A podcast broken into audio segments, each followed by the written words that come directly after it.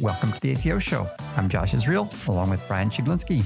And today our guests were Dr. Mitch Edmondson, who is a family physician. He was in practice for 40 years, and now he leads Aledade First, which is a program that exposes residents to value based care. And Dr. Caleena Longworth, who's a second year resident at St. Mark's in Salt Lake City, who's one of those residents. Brian, what do you think of today's show? What did you take away? Yeah, I thought it was a really great conversation. First of all, to hear both from the program side, to hear Dr. Mitch Edmondson, who's been leading this on the Aledade side, to be able to talk about the structure and how we have planned, you know, the curriculum and kind of the development for each of these residents. But then also to hear directly from Dr. Longworth, who's actually in the program right now and able to give us some firsthand experience. I think it was a really great conversation, particularly from Dr. Longworth's perspective of there are so many up and coming physicians who are looking at family care and family medicine and want to have their own independent business with it. And it's just they don't see the path there. And so I think having these kinds of programs to illuminate that path and help them see one way that they can practice medicine that way is really powerful. And so it's always refreshing to hear someone who's like, I was gonna, you know, chase this route anyway, and I just didn't know exactly how to do it. And now that I see the alignment of value-based care, now I now I see some some options. So yeah. Preventive health is all about going upstream from the problem. So I like that Aledade's getting upstream of the issue of exposing people to value based care and making sure that there are enough great doctors in the pipeline. I was particularly moved by what Dr. Longworth said that in our current system, you get paid more to remove a patient's foot. You know, somebody who's had diabetic complications, then you get paid for talking to them about how to how to prevent diabetes. And I, I think that does sum up why so many people are committed to value based care. Yeah, that was a really powerful example.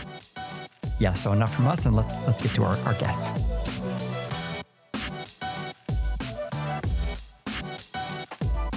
We are joined now by Dr. Mitch Edmondson and Dr. Caleena Longworth. Welcome. Thank you very much. Pleasure to be here. Thanks for having us. So, Mitch, let's talk about the program you're involved with. What is Aledade First? Aledade First is an attempt to address a couple of needs that have been identified by Aledade. First of all, we see that there are not enough people going into primary care medicine these days. I think the American Association of Medical Colleges noted that we are going to be short about 48,000 primary care physicians by 2034, which is kind of a staggering number. And we know that many family physicians, and I include general internists, pediatricians, as well as family medicine physicians, are over the age of 55, almost half in 2019 were found to be over the age of 55. And we also know that many primary care physicians are fleeing independent practice and are going to work for hospital based practices or other organizations. So Aledade identified a need to have more primary care physicians doing independent primary care, which is what Aledade specialized in. Secondly, we had noticed that there aren't too many structured programs in teaching value-based care to physicians and particularly at the residency level. So this was definitely seen as an opportunity for Aledade to address that need by providing an education program to residents before they finish their training. Thanks, Mitch. And Caleena, so Mitch just presented a lot of uh, statistics and trends that are pushing people away from primary care and away from independent primary care specifically. It sounds like though you are someone who is, is swimming against the current and was drawn to this naturally. So I'd love to hear a little bit about, first of all, what are you studying? What are you interested in? What did you focus on? And then how did you find out about Aledade first? Yeah, so I became interested in practicing primary care in medical school. I went into medical school with an open mind, but soon found that I really loved family medicine. I'd always had good interactions with my family medicine doctor when I was growing up. And I also found that when I was in the hospital, I felt like there was so much that could be done if these patients just had a good primary care doctor that was taking care of them. So I applied to family medicine program I was very lucky to match at my top rank, which was here in Salt Lake City, Utah, at a residency that does clinic every day. They're a clinic everyday model um, because they want to train family physicians to be good outpatient primary care physicians after we graduate. And I found out about Aledade on my first day of orientation. Our clinical director, John Bernanke, told us about what accountable care organizations were and what is value based medicine? And these were all foreign concepts to me. I had never learned any of this in medical school. And actually talking to some of my medical school classmates, nobody is being taught this even in residency, except maybe those who are lucky enough to either be at an Aledade practice or be part of this new program called Aledade First. So that's how I ended up here being recruited into the Aledade First program. And so far, I've learned so much about value based care and how to provide independent. Uh, so to, to, practice not part of a hospital system and to provide great care to keep your patients healthy and out of the hospital. Can you share some examples of sorts, sorts of things you've learned through Aledade First that just aren't taught in medical school or residency? Yeah. So, I mean, first, what's a value based care contract? I don't know very many people who are in residency, like at some of the other programs. Like, I have some friends in family medicine programs who have no idea about that or about billing. They're, they're still maybe under the fee for service models of reimbursement. I've also been able to learn about like HCC coding, risk stratification for patients, learn about how important transition visits are for patients after they come out of the hospital or out of the emergency department, all for the goal of reducing rehospitalizations or other expensive emergency medicine visits so we can take care of our patients in the primary care setting where they'll be best served. So, Mitch, maybe you could tell us a little bit about the structure of the program. How does it work? If you're a resident like Caleena starting the program, what are the different phases you're looking at? How do they differ? What are you learning from from one day to the next in this program?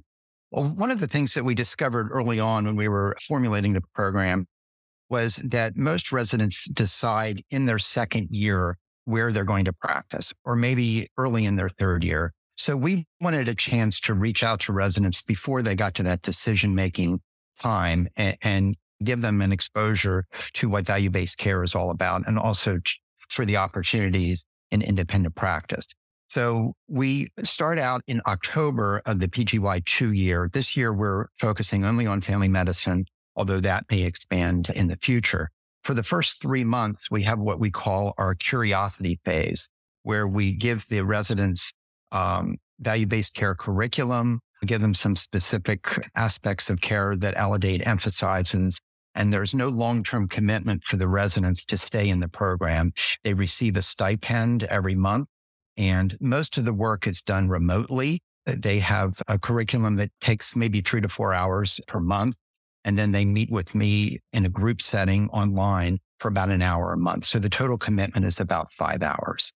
After the third month, we then ask them to look at making a commitment to the program on a long term basis. And that really means completing the program through the duration of the residency. It also means that they will verbally commit to joining an Aledade partner practice or community health center after residency for a minimum of three years. Once they make that commitment to us, then they get an increase in their stipend. They are also assigned a mentor who is an Aledade physician, usually a regional medical director or local medical director who has lots of experience in value based care and can help the resident guiding them as to what they really want to do with their practice once they finish their residency.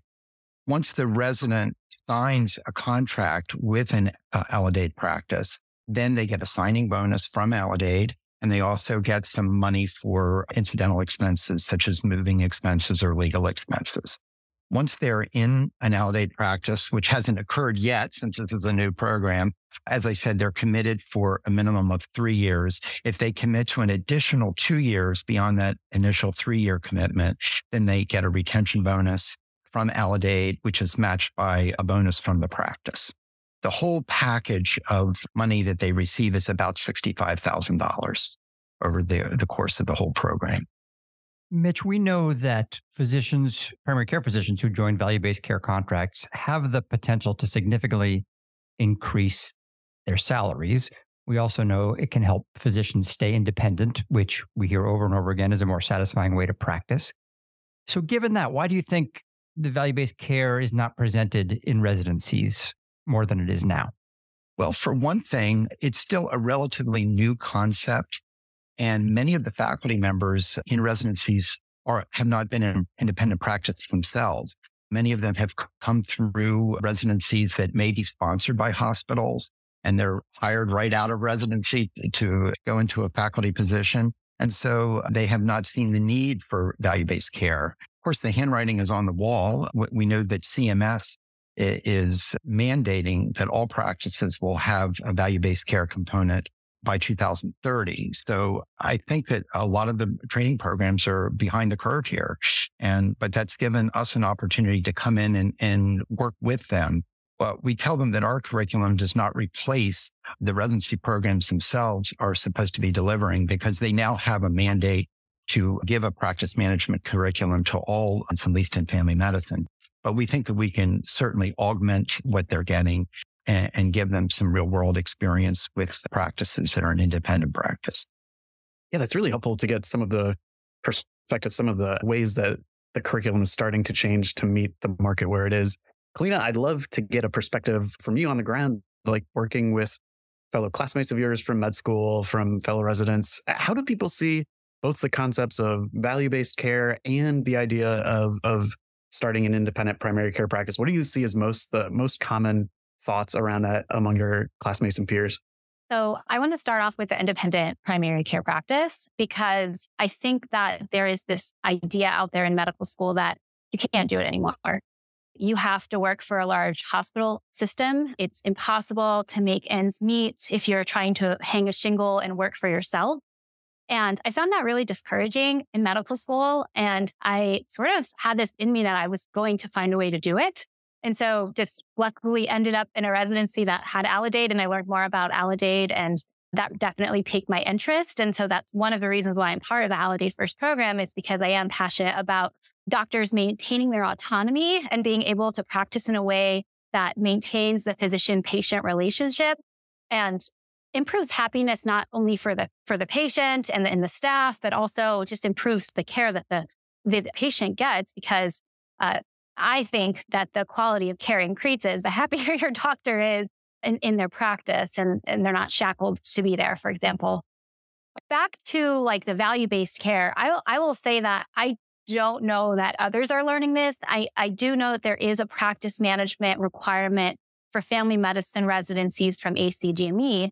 And I think that most residencies are using that to allow their residents to do like an away rotation, like a trial for a job, I'm not quite sure that they're doing much in regards to billing and things like that. But again, my experience is just here at my program. That's traditionally what the residents here have used it for. They've used it to try out a job maybe a, a couple months before graduation to make sure it's a good fit before they accept it. But overall, I would say that I've learned just so much through being part of the Aledade First program that I don't know I would have had the opportunity to learn had I not ended up part of the program. Yeah, in medical school, I don't remember learning anything about the business side of things or residency as well. You know, you might hear a little bit here and there from your attendings, but you certainly didn't. I, will just speak for myself. I didn't come away with any understanding of the importance of alignment about whether physicians would be more incentivized to have better health, health outcomes versus more incentivized to do more procedures and, you know, see their, their patients more often for billing. It, you know, it's this sort of subtle undercurrent um, that it, it sort of drives so much but is ignored. When when you switch your mindset to value based care, Caleena, have you seen success stories that you think might not have come from that way of practicing versus just fee for service medicine? I certainly think so. And I think some of the, I guess, success stories I would look at are ones that have a lot of underlying social determinants of health. Because when you're in a fee for service model, you're, you're basing your billing off of how often you're, you're seeing seeing this person. And some patients just, there's a level where they just can't afford to come in and see you. And so they're not going to come back in and, and, see you. And so you can do more of a value based model where you're taking care of all their chronic diseases and trying to prevent ER visits and hospitalizations. They're going to get better care in that way. And you're not going to be pressed for, okay, we only have one concern today. That's it. That's all we have time for because I need to be able to see you back next week and be able to bill you for that second complaint that you have or third complaint. So I guess it shifts the mindset of, okay, well, let's maybe change our schedule. Let's maybe make it to where we actually can spend time and actually address all these concerns because your, your patients come to you each year wanting kind of most their concerns uh, taken care of in one visit anyway. Uh, now, of course, you still have to set boundaries and limits. It's, it's you know, th- there, there is work to be done within the value based care model too. But I think that shifting from where I get paid, the more I recommend procedures and interventions to I get paid for keeping you healthy really aligns our my, my morals that it kind of aligns our goals in the right direction. I have conversations with patients who I'll describe what we do here at Aledade. You know, we're trying to do outcomes based care, and they'll say, "Oh yeah, my my doctor does that. My doctor does value based care." And when you find out what they what they mean, what they mean is their doctor does this sort of lots of tests and procedures, sort of concierge medicine, and they think that their doctor who gets them, you know, full body CAT scans and checks lots and lots of labs, that that that is preventive medicine. Uh, are you taught the difference between that and actual preventive medicine? Absolutely. We are taught that. We, we are taught about like USPS preventive task force recommendations. We're taught to educate our patients that more testing is not always better. And in some cases can actually be harmful, such as that full body CT scan, for example, just to check things out. So, so certainly there's a lot of education involved in making sure your patients know what truly keeps them healthy. And that unfortunately takes time. And that is probably why when when physicians are trying to do value based care in a fee for service model, you're not paid to educate somebody on their diabetes the way you are to do a procedure to remove their foot. And so those are, those are conflicts of interest in my opinion. And so I think if we can align a reimbursement model with good medicine, that's going to be great for, for the physician and the patients, as you guys would say, for the community, it's going to be great for everyone. Yeah, Caleena, I feel like you hit on a really fundamental point when you said your patients are going to have better health outcomes and better experiences when their physicians are happier and feel more rewarded by the work they do. And I think that speaks entirely to the idea of alignment is that by the interests of physicians and patients and even payers and other businesses are not at odds. They're so often meant to be aligned and meant to be pointing in the right direction, which is better health outcomes, lower costs. So I, I love that that reminder that that happier physicians will will lead to better outcomes. Mitch, we've been doing this program now. It's very early. We're still, I guess, in the in the first cohort, getting ready to move to the to the next one. What are some learnings? What are some lessons we've picked up along the way that we might want to think about in, in future iterations of Aledade First? Well, I think that the, the team approach to healthcare, I think is really, really important. And as I've worked with the residents so far, I see that most of them are in practice situations where they don't get a lot of support help. Maybe they get maybe there's a social worker in the practice. Maybe there's not. There, there may not be care managers. And what I have decided as I'm forming the curriculum, and I'm sort of, you know, building the track as the train's coming down it with the curriculum. But I, I think that emphasizing the need for a team approach so that you can get everything done that needs to be done. There was a study that came out last fall that said something along the lines that you're going to do everything that you need to do for a patient in primary care. It takes 26 hours a day. And obviously no, no physician can do that on his or her own. So the team approach is, is absolutely vital for that. I think that it's important for uh, physicians to know how they're getting reimbursed and sort of the intricacies of, of how the, the Medicare shared savings program and the other shared savings program works so they can understand that there is some risk associated with this, but also there's a tremendous reward, not just financially, but also, as Caleena mentioned, quality of life. I'm very interested every month when I meet with the residents and hear what they have to say because it's sort of guiding where I'm going with the next phase of the curriculum. The, the early part has been really focused on the value based care aspects. But as the residents get into their third year and start to get more focused on how they're going to do in practice, I'm going to bring in more topics that are of general nature to management. You know, we mentioned billing and revenue cycle management, hiring and firing you know, we need to know those kind of skills in practice. I was in practice uh, on my own for most of my 40 years. And I know that that was a hard thing to learn how, how to work with lawyers, accountants, you know, business executives that are all advising you on, on how to run your practice, how to be a team leader and how to look at your strengths and weaknesses as a team leader. That's all vitally important because that's going to help determine the success of your practice you know, sometimes at a company, if you ask for volunteers, everybody is silent, hoping somebody else will will step up. And somebody a few weeks back at Aledade posted in one of the Slack threads about Aledade First, about this program, and asking if any of the physicians wanted to, to volunteer and mentor in it. And it was amazing. Almost every Aledade doctor raised their hand to do it. Uh, it, it was really striking. People really, really believe in this. I think they want to they want to share it to the next generation. I think many of them wish that that that they had known it them themselves when they were going through. you know, Mitch, you practiced for a long time and now you're working, now that your practice is closed, you're working on the business side of things. Are there things you wish you had understood better when you were practicing about, about outcomes based care? Oh, definitely. You know, I, I learned by the seat of my pants. And, you know, when I was an Aledade partner practice physician, you know, all of this was new to everybody.